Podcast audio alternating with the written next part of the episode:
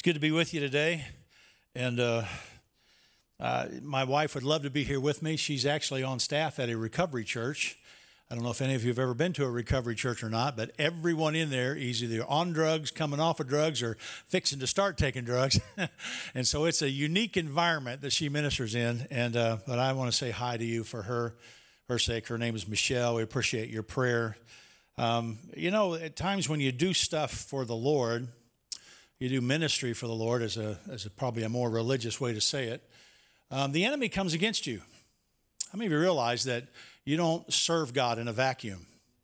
If you're trying to accomplish something, and in fact you are accomplishing something, much as we saw here with the Fire Bible video, where we're coming into a place. Uh, I just I hesitate to even throw figures out because figures don't mean a lot to some of us, but but during that purge that this video talks about, over 20 million known people ceased to exist in about a five year period due to those purges and that communist takeover. Let that do the math for you. That's the state of Florida disappeared from untimely deaths and starvation and entrapment in those camps, death camps. 20 million people. But when you're trying to do something for God, it's not always easy. It's not always simple. It's not always just a program. You give $50 a month and Bubba goes to, to Hawaii and, and we see this many people get saved. It, it does, it's not reduced down to that simple formula. It's obedience from the sender, obedience to the goer, and then the harvest field that's ready and ripe, the Holy Spirit shows up and the work happens. But I say all that to just ask a, a very selfish thing. I should have cleared this with Pastor first, but hey, maybe in two or three years he'll forget and have me back.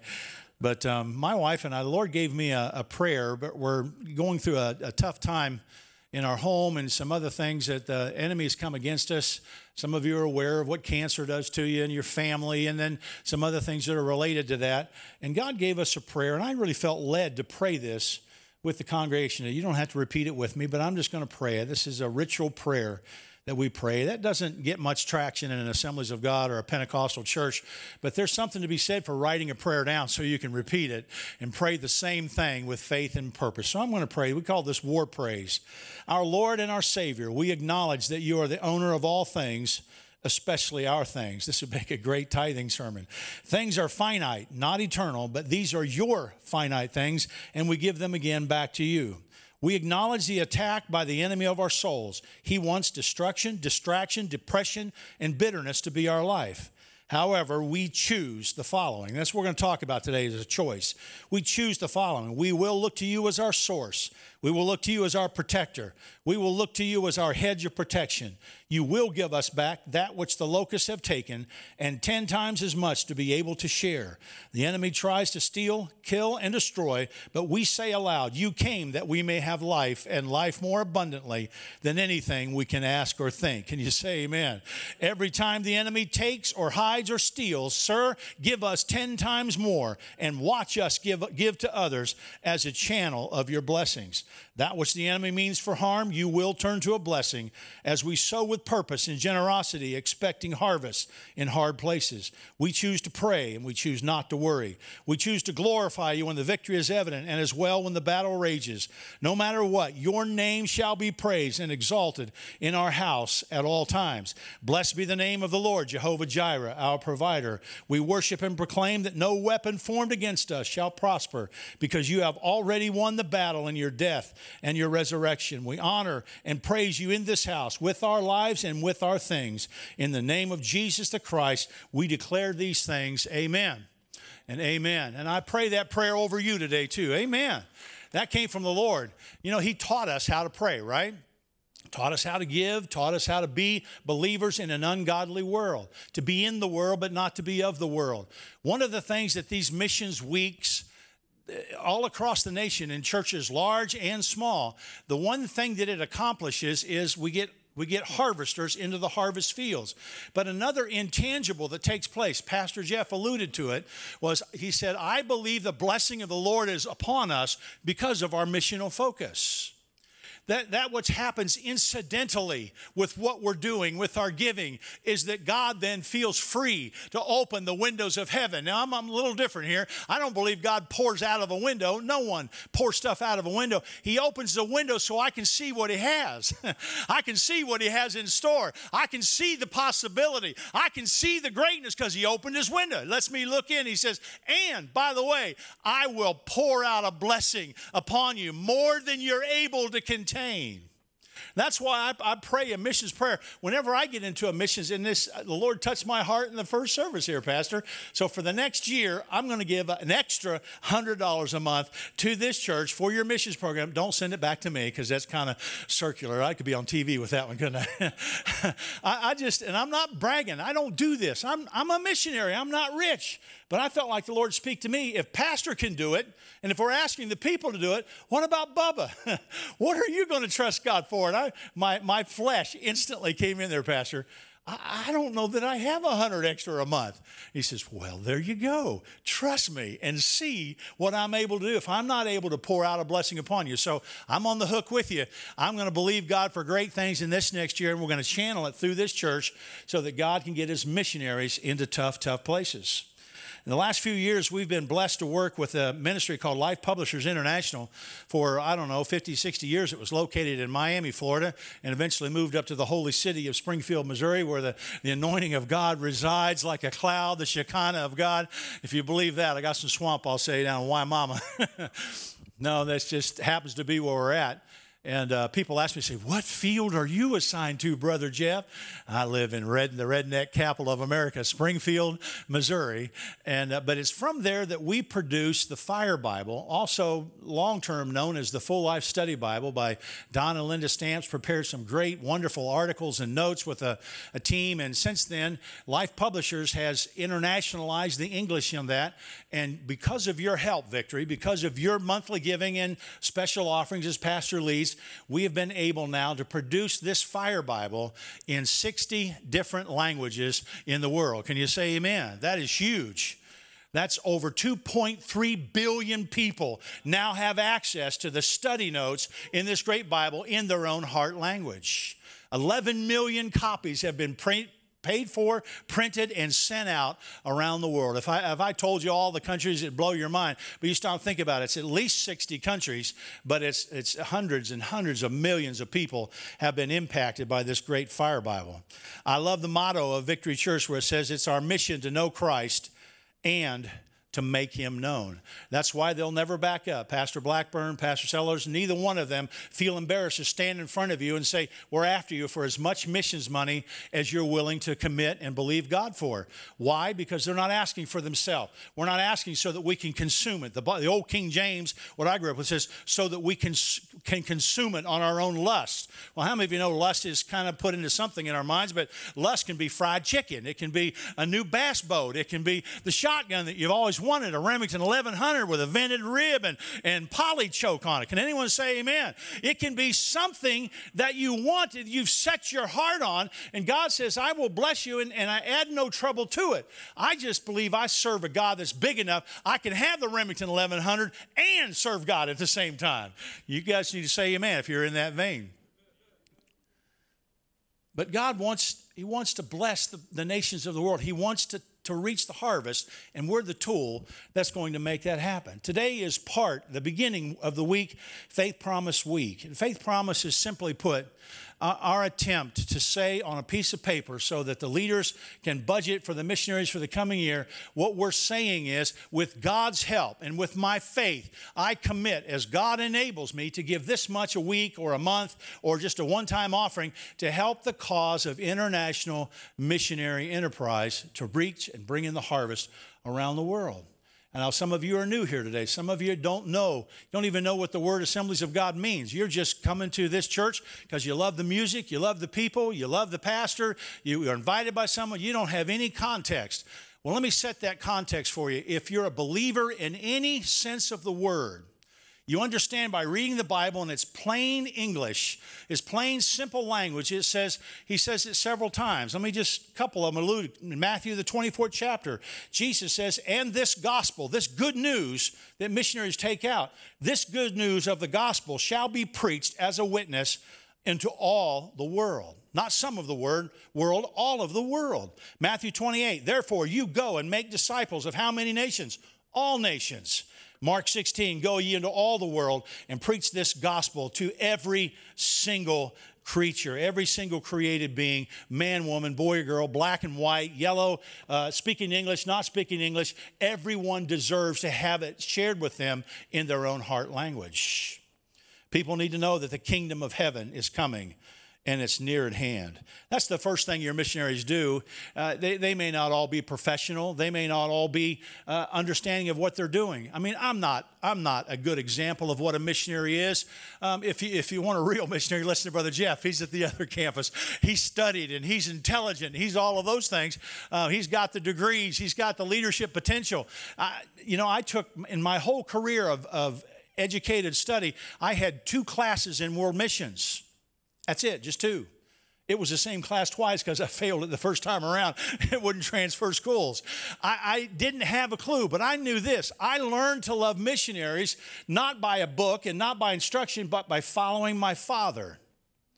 My dad worked 10, 12 hours a day at a place called National Cash Register, NCR. And there was day, there was there was months and months a time when the work was there, you had to take it. He would work nonstop, seven days a week, 10 to 12 hours a day. I watched my old man slug it out always paid his tithes, always went to church, always made a way to bless the house of God out of faithfulness. But then when there was a missionary, he didn't wait for the pastor to ask him. He went to the pastor and said, Can he eat with us? And we're just like, Oh no, man, there's not enough to go around as it is. I'm, they call me the runt. My brothers and sisters are all bigger than I am. And there was a passel of us. And we have someone home, we were told to wait until the guests filled their plate. How many of you know the, the preachers come and they get the best pieces of chicken? right off the top. so, but I watched my old man do it. I watched him spend his last dime to buy crab legs for a missionary evangelist that came. And I'm just like, Dad, can, can we afford this? He said, No, but that's beside the point. I'm going to bless the man of God and we'll eat whatever's left over.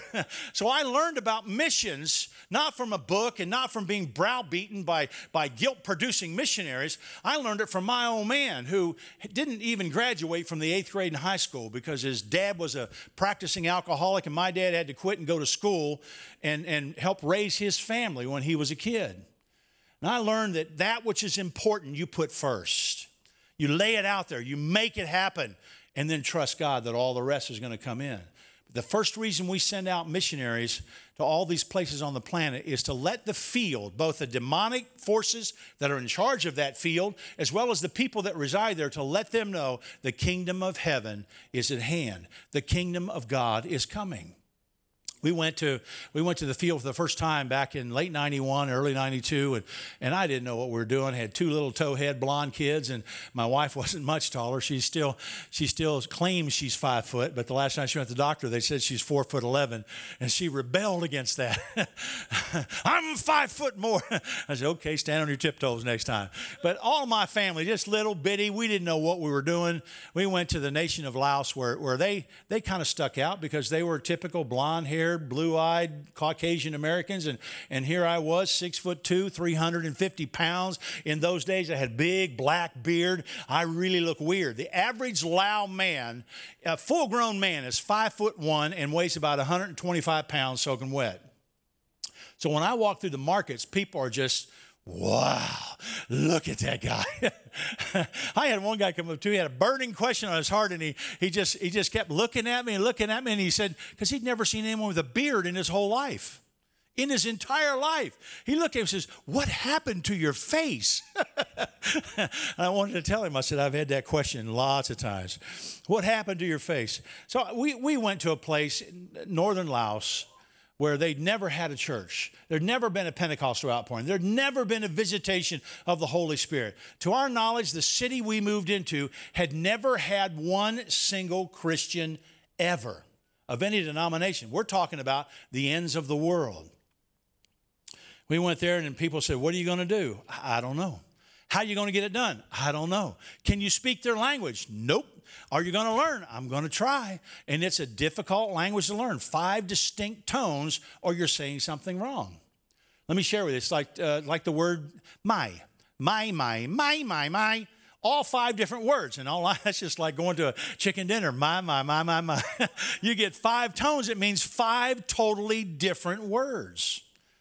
And, I, am not up here singing on purpose because I can't sing. I'm not really musical, and you have to be musical to learn that language. So I knew God had something else in store. We were in the marketplace one day. We'd been there for about three and a half months, and I was depressed. Anyone ever been depressed here before and willing to admit it? yeah, yeah. I was, I was depressed. Even missionaries, spirit filled, Holy Ghost anointed, Assembly God missionaries get depressed. For, for nearly 15 years, I was a missional leader in Southeast Asia and uh, had the privilege of walking people through times of deep, dark depression. So don't be ashamed of that. God has got an answer for you, God's got a help for you. But I was depressed. Nothing was happening. I couldn't speak to anyone. I couldn't preach. I had left a growing church. I had left a promising mission ministry in Dayton, Ohio. And here I was in a town where they actively, weekly told me, We're watching you. You shall not do Christian work.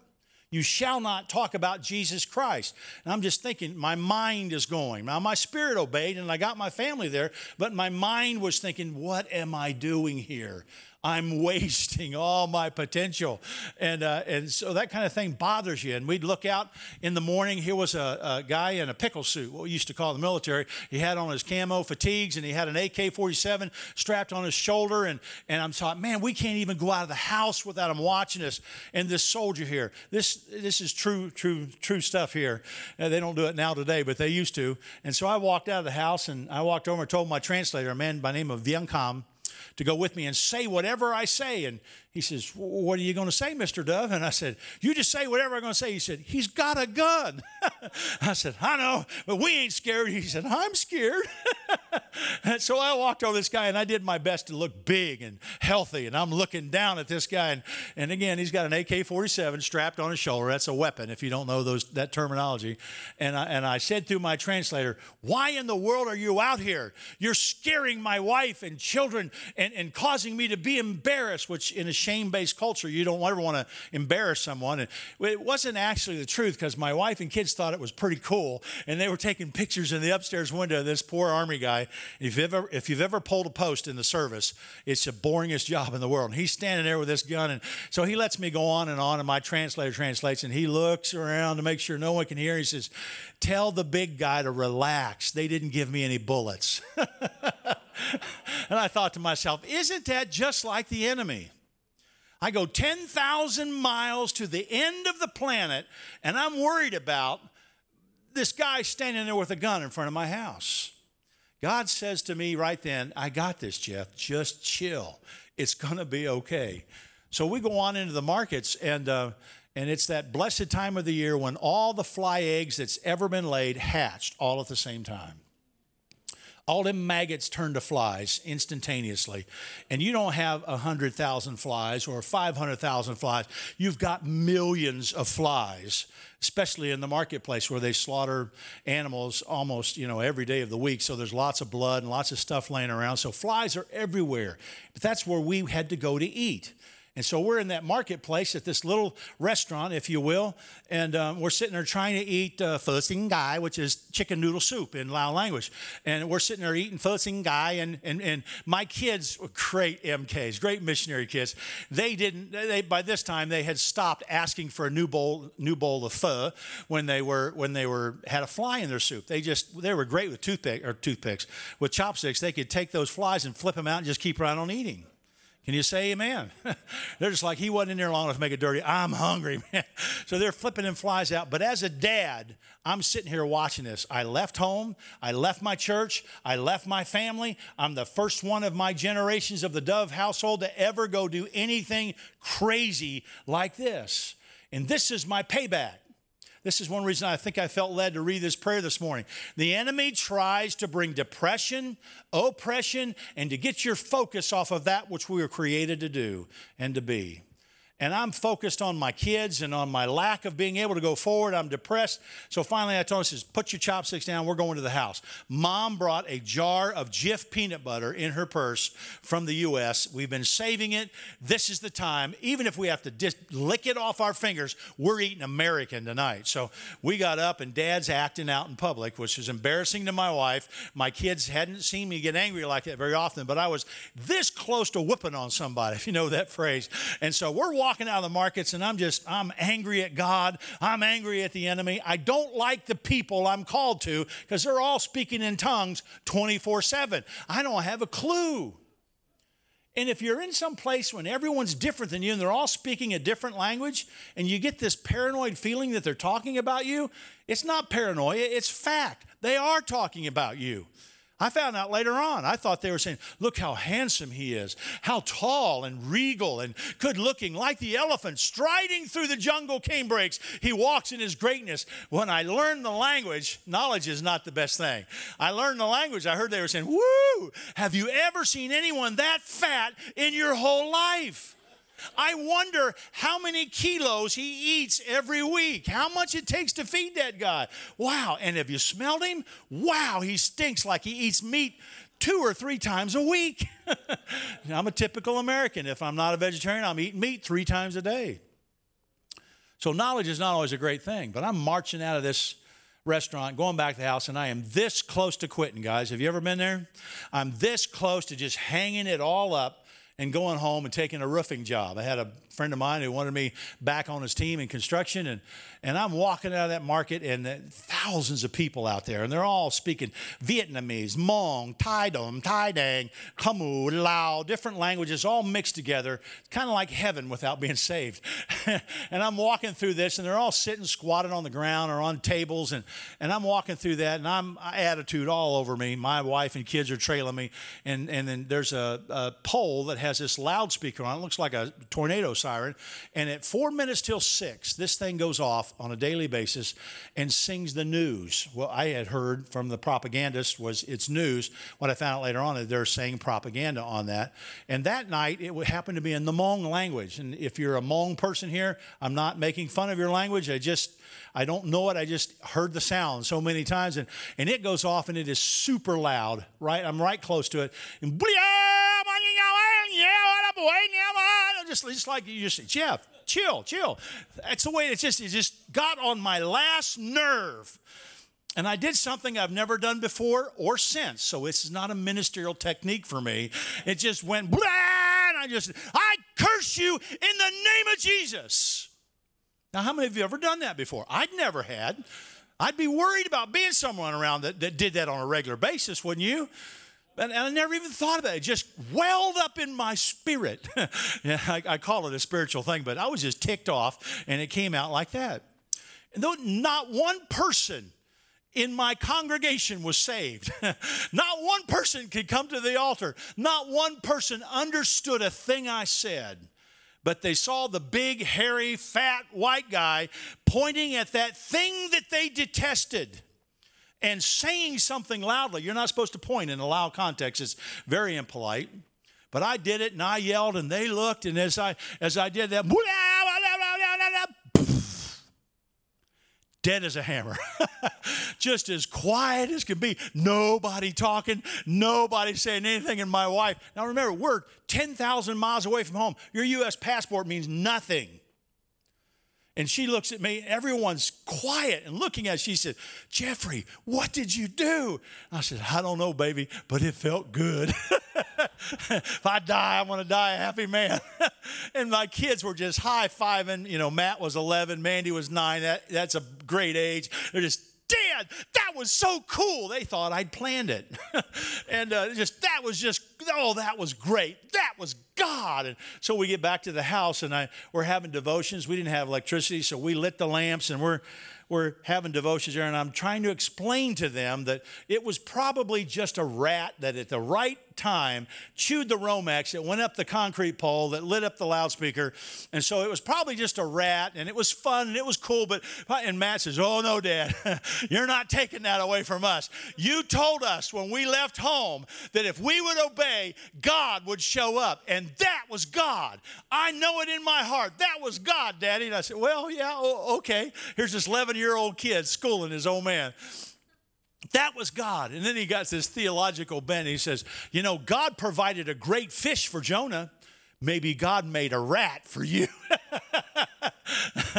I'll never forget that. Never forget it. In the marketplace that day, unbeknownst to me, was a young lady by the name of Somjan Kompilavong. You say that name three times and you'll get the Holy Ghost. Somjan Kompilavong, who had been trained in the old Soviet Union back when it was still, still together as to be a teacher and to be an educator. And of course, they filled her full of propaganda while she was there. But she was in the market that day and saw and witnessed what happened.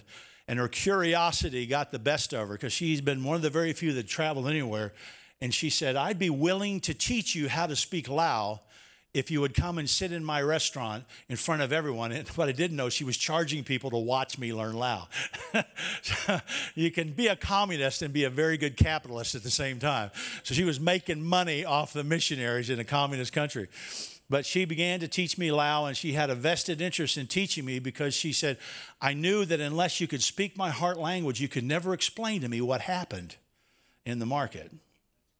That's why we send missionaries and put them out there. We don't, we do teams, and teams have great value. We do go build churches. We do go drill water wells. We do short term stuff. And I thank God for every team that's ever gone.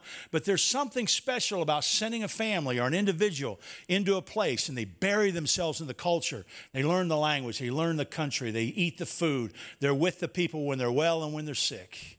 She wanted to know. Eventually, the time came when the communist government caught up with us and kicked us out of that country. But just before we left, we had the privilege of leading Somjan to a saving knowledge of Jesus Christ. And she said to me these words, and it stuck with me as a missional leader ever since. She said, Jeffrey, I'm not qualified to be a pastor according to what I read in Scripture. She said, I don't have the education. I'm the wrong gender. That was her thinking, not mine.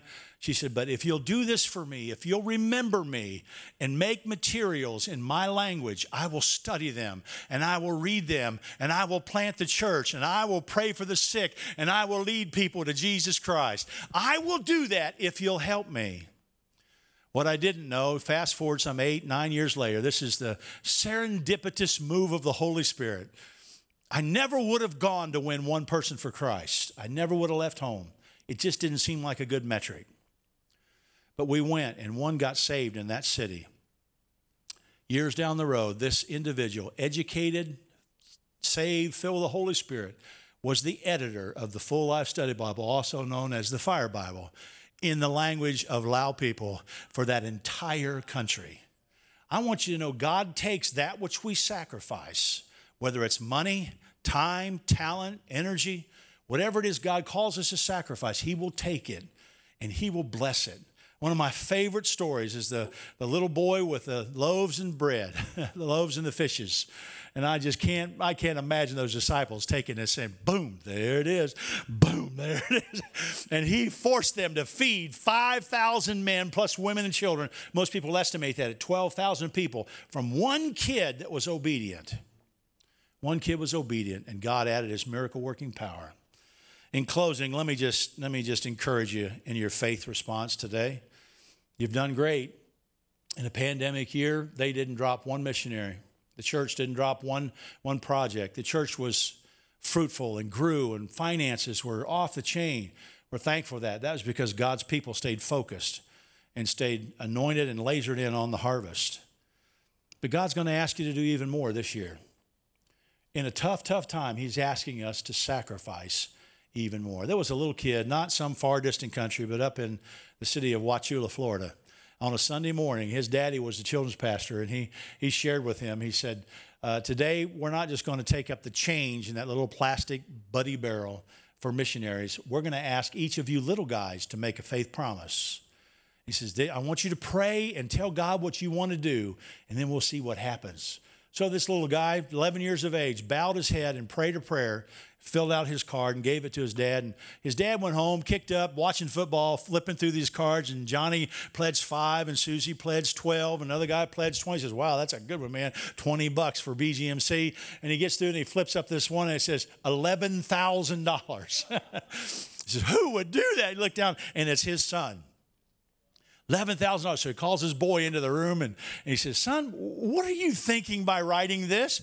He says, I wasn't thinking at all. I just prayed and told God, I think it would be really cool, Jesus. Don't you wish you could pray that way to your, your elder brother, Jesus Christ, and the Father? I think it'd be really cool, Jesus, if me and you together could do $1,000 for every year I've been alive. Some of us, that'd be a lot of money, wouldn't it? $1,000 for every year I've been alive. And he said, Dad, I, I felt like he said it was okay, so I wrote it down. He said, Well, you know, it has to be practical. It has to be budgetable. You have to. He says, No, you didn't say any of that. You said pray and tell God what you want to do. And if He'd help you, and so he prayed as want to. I want to do this for you, Lord. So he says, Okay, what did you and Jesus decide? How are you going to get this money? He says, Well, uh, he just said, You only gave me one buddy barrel. I think back, of course, the little kid didn't think about it. The lady with the, he said, Go and ask for the vessels from all your neighbors. He said, One buddy barrel won't get it, Dad. I need a whole box. So he gave him 48 little plastic tubs and he gave them to both of his grandparents on both sides of the family, gave it to the pastor, his wife, all the deacons, the school bus driver, the principal. He went to his dad, took him to the fire department, the police department. He told everyone he gave it to, I will come once a month to see how much you love Jesus do your best. the end of the year came and they had to wheel this little shaver's offering in in a hand truck, a dolly, we call them in some places, because this can was so full. 17,000 plus dollars that little guy had brought into the kingdom by his faith, his audacity, and by praying what he really wanted to do. So when you begin to pray over your faith promise, don't ask God what he wants you to do. How many of you know God's not going to tell you 20 or 30 or 50? He's just not going to do it. Here's a, a, a, father who gave his only begotten son. He bankrupted heaven so that I could come to saving grace. So when I bow my head on a missional thing, I say, God, this is what I did last year. This is what I really think would be cool this year. You think we can do it, Jesus? Let's do it. And I put my name down, I sign it, and I go. And that's the way I want you to pray today. This is what I really want to do, Lord. The harvest is ripe, the workers are few. I'm going to make a difference, Lord, if you'll help me. If you'll help me. Father, you're walking among us today. I sense your presence, Lord. If you're calling someone to full time missionary enterprise, Lord, make it clear. Speak to them, speak to their heart, because there are still thousands of places like Phonsavan, Siongkwang, where we lived our first two years. Not one Christian, not one church, not one witness. They're waiting for someone to come and learn their language and eat their food and be sick with them, Lord, and, and tell them the gospel in an incarnational setting. But Father, for the rest of us, as we pour out our hearts to you in faith, increase our want to, Lord, not just for the things of this earth, but for your harvest, Lord. Help us to rise to that level of greatness, Lord to see awesome things happen this next year. So, not just that the needs are met, but that they can bring on new missionaries and enter into new places and reach some of these 6,500 plus people groups that have never had one adequate witness in their language yet. Harvest is white, it's ready to come in, Lord. We just got to get there in time. So, help your people. I pray it, sir, in Jesus' name. Amen. Amen. Pastor. Would you say thank you to Jeff Dove? Great job. We only have a few more minutes left in the service, and I want you to hang in here with me until the final prayer. Here's what I want you to do right now. When you came in today, you should have received an envelope, and in that envelope is a card. We're going to all do this together. I want you to reach into that envelope. I want you to take out that card. And if you somehow were missed and you don't have a card or you have a card and you need a pen, here's what I want you to do. Our ushers are standing ready to help right now. And uh, if you need a card or a pen or both, just lift your hand and keep it up until they get it to you. And uh, I see several hands, and they'll be sure to bring your card. You just let them know what you need. Those of you that are watching on, online right now, we've got a lot of our church family. They're not quite yet able because of health reasons to be back with us. And they're a part of this service every week. And I know that those of you that are watching online, you don't have a tangible card, but you can do this right there at home and you can let us know. Now, here's what I want you to do I want you to go ahead, if you're prepared today, to make a missionary faith promise. See, a lot of you are like me. You've done this many, many times before, and you know that we're going to do it in our conference. So you're already emotionally, spiritually, uh, mentally prepared to make a faith promise. And if you're ready to do that today, I want you to go ahead and do that today. If you're not able to do that today, you're like, hey, I'd like to talk to my family about it. I want to think about it a little bit more, pray about it. I'll do a missionary faith promise next week. Well, that's quite all right. If you're ready today, why hesitate? Go ahead and do so today. Now, I want to real quickly speak to two different groups. I want to speak to those of you that have been given missions for a long, long time. Again, this is normal to you as driving to church this morning. If you've done this before, I'm going to ask you to do this again in the year of 2021, between now and the final Sunday of 2021. And we'll complete the card in just a moment. If you've been given the missions already, I'm going to ask you to do what I'm going to do. I'm going to give more by the grace of God, and faith tells me to step out and trust God more. I will give more to missions in 20,000, uh, 2021 than ever before. I believe that by faith. I believe God will enable me. I want to do that, and I believe that God will enable me to do that. So, the first group is those of you that have been given to missions regularly, year after year. I'm going to ask you to do that again but would you do like me and just do a little bit more, whatever God is leading you to do, whatever it is that you want to do? Now, there's another group of people you've never, never done this before. It's like this is brand new, and you're like, oh man. And here's what I believe I believe that if you express faith and you, like Jeff said, and it was so powerful, that what we want to give, and there's so many things. You know what? In America, we basically do what we want to do. You and I spend money on what we want to spend money on. We do. We find the time to do what we want to do. We find the money to do what we want to do. And you may have never given to missions ever before, but I want to challenge you to do so this year. And you just complete this card and you just say, I believe that by faith, just like the card says, as God enables me, I will help take the message of Jesus Christ into all the world by giving through the missions program of Victory Church. And a lot of people do this monthly, and you see that on your card monthly. Uh, I'll give weekly or monthly because a lot of us budget monthly. It's easier to do. And you would just check monthly, and then you would just write in that amount what you believe God will enable you to do. Here's the cool thing about a faith promise if God doesn't give it to you, you're off the hook. But if you step out and believe and you really want to do it, I believe God will make that a reality. And so you just check monthly and whatever that amount is monthly, $50 a month or $100 a month or 200 or 500,000, whatever it is, whatever. No amount is too small, no amount is too big. It's just all of us doing something. And then you just print your information on there and you can put it right back in the envelope. And when you etch it in just a few moments, there'll be ushers standing with the buckets like they do every week, and you'll just drop that in. So if you're prepared to do that today, maybe never given missions before, but you start. I started this. There's a lot of regrets I've had about some stupid things I've done in my life, but I never regretted that I started giving missions when I was a teenager. And each year, try to do a little bit more.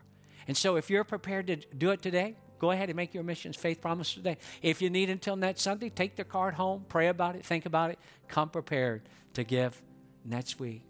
See, this is what I know God loves the whole world.